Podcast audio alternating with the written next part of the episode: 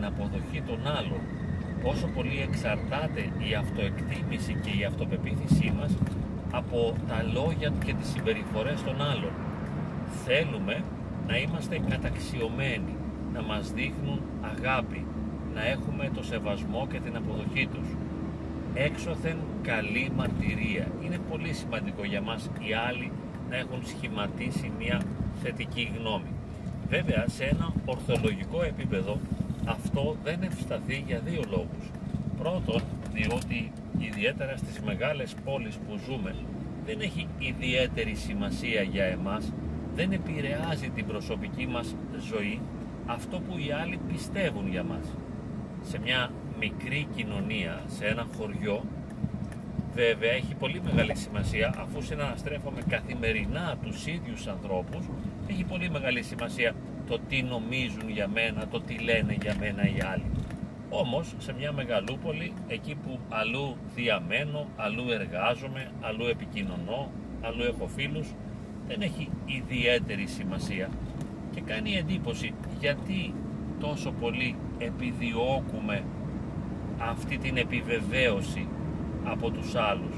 Γιατί έχουμε τόσο μεγάλη ανάγκη οι άλλοι να λένε καλά λόγια για μας και δεν θέλουμε να κάνουμε κακή εντύπωση θυμάμαι στα Ιταλικά το λέγαμε faccio brutta figura κάνω κακή φιγούρα δείχνω δηλαδή μια κακή εικόνα και αυτό προκαλεί αισθήματα ντροπής.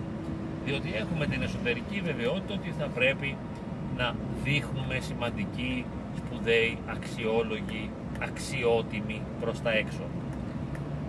Γιατί να συμβαίνει αυτό; Είπαμε ότι δεν εξυπηρετεί κάτι ουσιαστικό για μας το τι λέει ο πολλής κόσμος.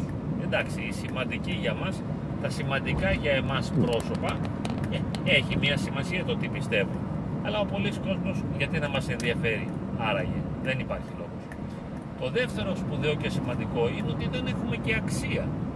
Δηλαδή στην πραγματικότητα, εάν εμείς οι ίδιοι προσέξουμε τον εαυτό μας, θα διαπιστώσουμε πόσο ταλέποροι είμαστε. Μπορούμε να το εξακριβώσουμε. Εάν τολμήσουμε να αναγνωρίσουμε, να διαγνώσουμε τις αδυναμίες μας και να τις αποδεχθούμε και να πούμε ναι, έχω μία, δύο, τρεις, πέντε, δέκα αδυναμίες. Κάνω ένα, δύο, πέντε, δέκα σφάλματα. Έχω αυτά τα ελαττώματα. Θα δούμε ότι στην τελική κανείς από εμάς δεν αξίζει ιδιαίτερα. Είμαστε όλοι οι άνθρωποι γεμάτοι αδυναμίες, ταλέπορα αδύναμα πλάσματα, τα οποία βέβαια προσπαθούμε, όπως το κάνουμε και με τα ρούχα μας πολλές φορές, ιδιαίτερα οι κοπέλες με την εξωτερική εμφάνιση, θέλουμε να δείξουμε ότι είμαστε όμορφοι. Και λέμε ότι το κάνουμε για τον εαυτό μας, δεν το κάνουμε για τους άλλους. Φυσικά, το κάνουμε για τον εαυτό μας, ώστε να ανέβει ο εαυτός μας στα μάτια των άλλων. Διαφορετικά, εάν είμαστε μέσα στο σπίτι μας, σε ένα δωμάτιο εντελώς μόνοι, κυκλοφορούμε αυτιασίδωτοι, με πρόχειρα ρούχα κλπ. Γιατί δεν έχει σημασία το πώς είμαι, το πώς φαίνομαι, έχει σημασία μόνο όταν υπάρχουν τα μάτια που θα με δουν. Τα μάτια που φαντάζομαι και υποθέτω ότι θα με αξιολογήσουν και θα με κρίνουν. Και θέλω σε αυτούς να φανώ καλός. Εντάξει, δεν έχω καμία αντίρρηση να φαινόμαστε καλοί, αλλά γιατί θα πρέπει οπωσδήποτε να διασώζουμε την αυτοεικόνα μας μέσα από αυταπάτες ή από την προβολή μιας απάτης ενός εικονικού εαυτού ο οποίος δεν έχει άμεση ουσιαστική και βαθιά σχέση με την πραγματικότητα με το βαθύτερο είναι μας. Κρυβόμαστε. Δεν θέλουμε να δούνε οι άλλοι τις ατελειές μας. Είναι φοβερό. Φανταστείτε αυτό που προσπαθούμε να τηρήσουμε ως μυστικό κάτι που μπορεί να αφορά τη συμπεριφορά μας ή τα εσωτερικά μας βιώματα και τα αισθήματα ιδίως στη σεξουαλική σφαίρα πόσο πολύ δεν θα θέλαμε να αποκαλυφθούν κάποια χαρακτηριστικά, κάποιες διαθέσεις, κάποιες τάσεις που έχουμε και τις κρατάμε κρυφές. Καμιά φορά από την ίδια τη γυναίκα μας, από τους φίλους μας. Δεν τολμούμε να ομολογήσουμε κάποιες ιδιαιτερότητες οι οποίες φοβόμαστε ότι θα μας μειώσουν ενώπιον των άλλων, θα ρίξουν την αυτοεικόνα μας.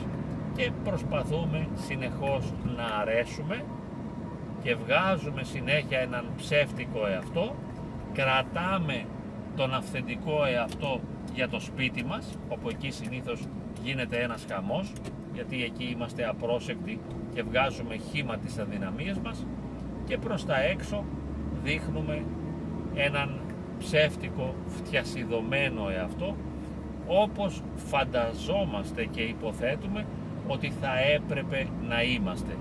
Δείχνουμε αυτό που θα έπρεπε να είμαστε και όχι αυτό που πραγματικά είμαστε. Απλά είναι πολύ κουραστικό όλο αυτό και ανόητο. Φανταστείτε μια εναλλακτική κοινωνική συμβιωτική πραγματικότητα όπου θα μπορούσε ο καθένας ελεύθερα να δείξει προς τα έξω αυτό που είναι. Να κάνει μια κοινή ομολογία. Πώς, ας πούμε για παράδειγμα, σε παλαιότερους χρόνους ε, η εξομολόγηση των ανθρώπων γινόταν δημόσια και ανέβαινε κάποιος ενώπιον του εκκλησιάσματος και έλεγε δημόσια τις αμαρτίες του. Τόσο απλά. Δεν θέλω να προτείνω κάτι τέτοιο, όμως τι προσπαθώ να κρύψω και από ποιον προσπαθώ να κρυφθώ και ποιο θα είναι το νόημα του να παραμένω κρυφός. Θα μου πείτε, ίσως στη σημερινή κοινωνική πραγματικότητα έχει μια σημασία το να είσαι ευυπόλοιπτος πολίτης, αλλά μόνο όταν είσαι δημόσιο πρόσωπο. Όταν δηλαδή η καριέρα σου, η δουλειά σου, τα χρήματα που εξοικονομείς εξαρτώνται από την εικόνα που δίνεις προς τα έξω. Τότε το καταλαβαίνω, να είσαι προσεκτικός. Να είσαι προσεκτικός διότι από αυτή την εικόνα εξαρτάται η οικονομική σου κατάσταση. Εάν όμως δεν υπάρχει ένα τέτοιο γεγονός, τότε γιατί να παιδεύομαι και να βασανίζομαι και να κουράζομαι, γιατί να ενοχοποιούμε και προσέξτε και το σημαντικότερο, γιατί να παρεξηγέμαι και να στεναχωρούμε κάθε φορά που υποψιάζομαι ότι οι άλλοι δεν με βλέπουν και με τόσο καλή, καλό μάτι. Γιατί θα πρέπει να βιώνω αυτή τη ματέωση, αυτή την απογοήτευση επειδή με μια συμπεριφορά, με ένα λόγο έπεσα στα μάτια των άλλων και φάνηκε ότι δεν είμαι τόσο σπουδαίος όσο θα ήθελα να φαίνομαι πως είμαι. Ας το αφήσουμε να φανεί ελεύθερα, να εκδηλώσουμε με μια σχετική ελευθερία τον εαυτό μας.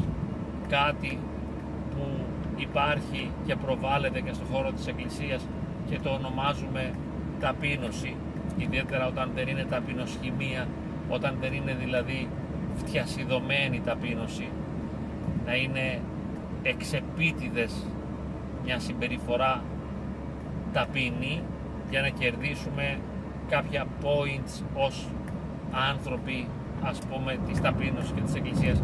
Κάτι που δεν χρειάζεται και αυτό. Ας αφήσουμε να φανερωθούν προς τα έξω οι αδυναμίες μας.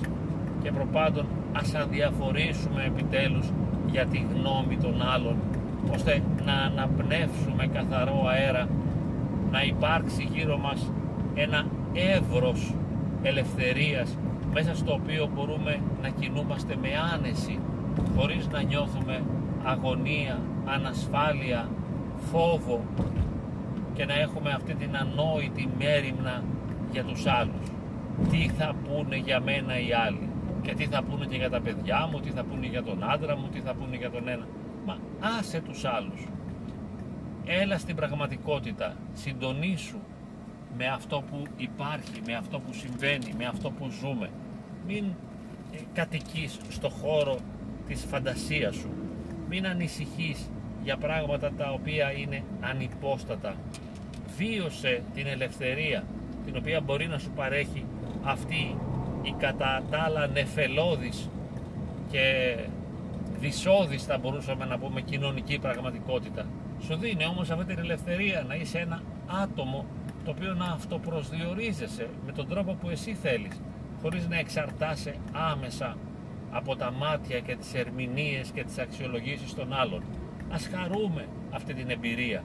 Μια εμπειρία ελευθερίας, όπου επιτρέπεται να είμαι ελεύθερα ο εαυτός μου, να εξωτερικεύω ελεύθερα πτυχές του εαυτού μου, χωρίς να ανησυχώ μήπως οι άλλοι θα με παρεξηγήσουν.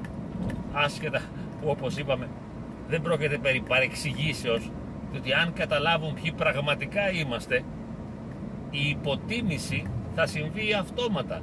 Δεν θα είναι παρεξήγηση, αλλά θα είναι εξακρίβωση. Θα συνειδητοποιήσουν και θα καταλάβουν ότι δεν είμαστε τόσο σημαντικοί και καλοί όσο φαινόμαστε προς τα έξω. Οπότε δεν έχουμε για τίποτα να ανησυχήσουμε. Δεχόμαστε την αλήθεια για αυτό που είναι και ζούμε ελεύθερα. Δεν έχουμε τίποτε και κανένα να φοβηθούμε. Είμαστε ο εαυτός μας μέσα στην ελευθερία.